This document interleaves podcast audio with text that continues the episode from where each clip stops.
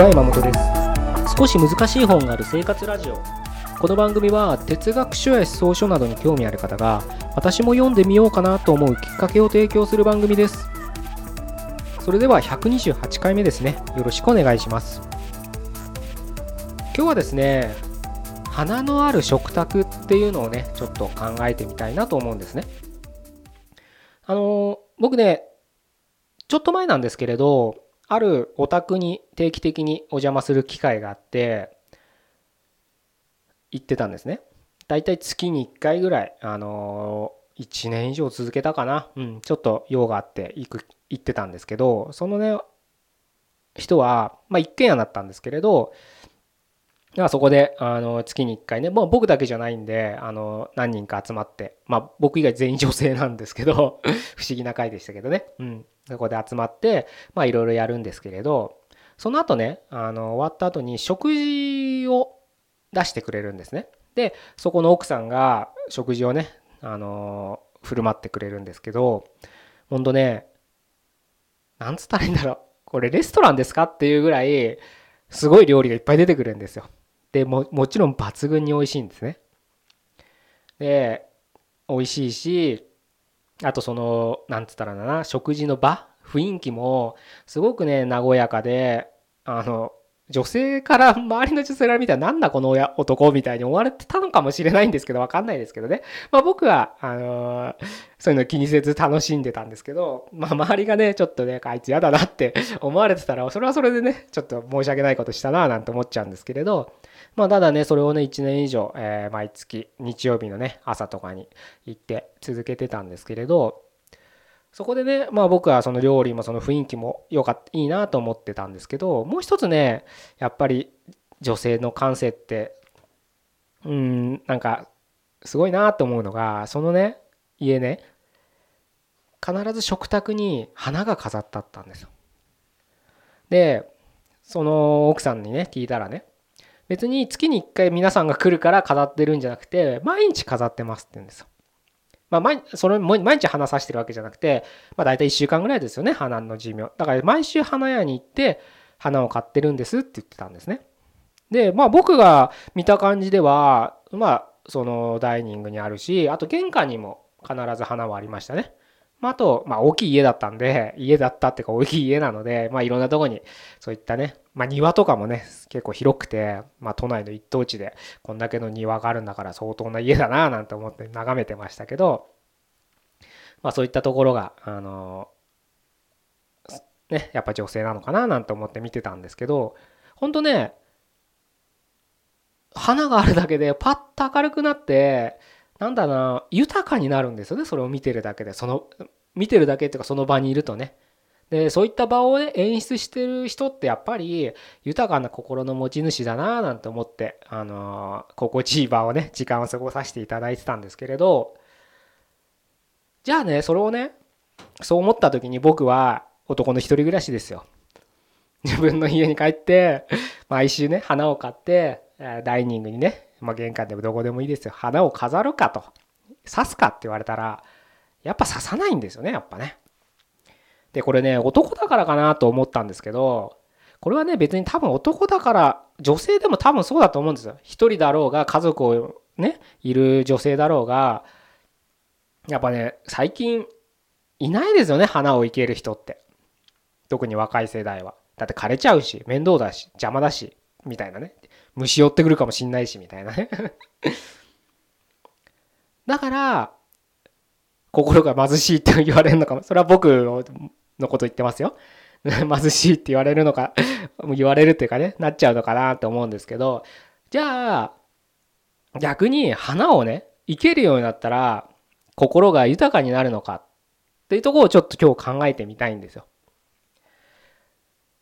あの結構ねあ男性的な思考回路なのかもしれないですけどさっきその奥さんがね毎週花をね買ってきてるっていう話をしましたけどこれはねまあその家大きい家ですよ。旦那さんとも僕しゃべ何回も喋ってますけどお会いしてますけどあのまあどっかの役員っぽいんですね。何してるか聞いてないんで分かんないですけど話をね聞いてると。海外出張ばっか行ってるしみたいな人だったんであのどっかのね役員クラスの人だとは思うんですけれどそういった経済的に豊かだから花を変えるって結構ねそういった直線的な思考になりがちなんですよ一直線に。でもお金にゆとりがあるからって花買う人ってそんないないと思うんですよ僕は。じゃあね花を買う人花をそういった家庭のね家族の家の中にパッとね明るくさせる要素として花のね大切さありがたみっていうのを分かってる人っていうのはきっと経済的にそのすごく恵まれてなくてもそんなねでっかい家に住めなくてももしくはそのワンルームみたいなねワンルームじゃねえかな？なんかわかんないけどね家族3人で結構狭そうなねアパートとかに住んでたとしてもそういう人はねきっときっとですよ。可能性ですけど。花を生けるんじゃないかなと思うんです。それは頻度も1週間に1回じゃなくて1ヶ月に1回になるかもしれないし買う花もうんもしかいやね安い花になるのかもしれない。数量も減るのかもしれないけどきっとそういう人はうん経済的環境に左右そこまで左右されずに花を生けるっていう行動をするんじゃないかなと思ったんです。故に何が言いたいかっていうと何々を達成したから何々をするんじゃなくてもう何々をするから達成するんです。花を生けるから経済的豊かになるんです。経済的に豊かだから花を生けるんじゃないんですよ。豊かな人は結果経済的にも豊かになるってことなんですよね。多分そうだと思うんです僕は。まあだからって花生けろっていうことじゃないですよ。まあ今は一例として例え話で言ってるんでそういったことが結構心理としてあるんじゃないかなと思うんですよ。僕はねそれ自分自身でね体験したのはね靴なんですよ。聞いたことある人もいるかもしれないんですけれど靴でヨーロッパのことわざなんですけど素敵な靴は素敵な場所に連れてってくれるっていうことわざがあるんですよ。これはねまあいろんな解釈ができるんですけれどまあこれ男性も女性も当てはまるんですよ。特にね女性靴好きな人多いんでそういったところでよく聞く人はいるかもしれないんですけどこれはねもう男性にも当てはまってて例えばいい靴を買います。10万20万する靴を買います。そうするとやっぱり素敵な場所に連れてってくれてるんです。すごくねファンタジーに聞こえるかもしれないんですけどそういう風になるんです。それは自分の意識が変わるからね。高い靴っていうのは。高いからいいってわけじゃないんですよ。でもねいい靴は高いんです。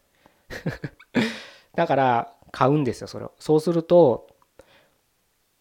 靴？まあ装いって言ったらいいのかな？装いっていうのはその人の格って言ったらいいのかな？意識を一段上げてくれるものになりますからそんな20万も30万も30万は行き過ぎですけどね規制で。まあ10万20万の靴を履いた時に意識がガラッと変わって自分の立ち振る舞いあと行くとこ？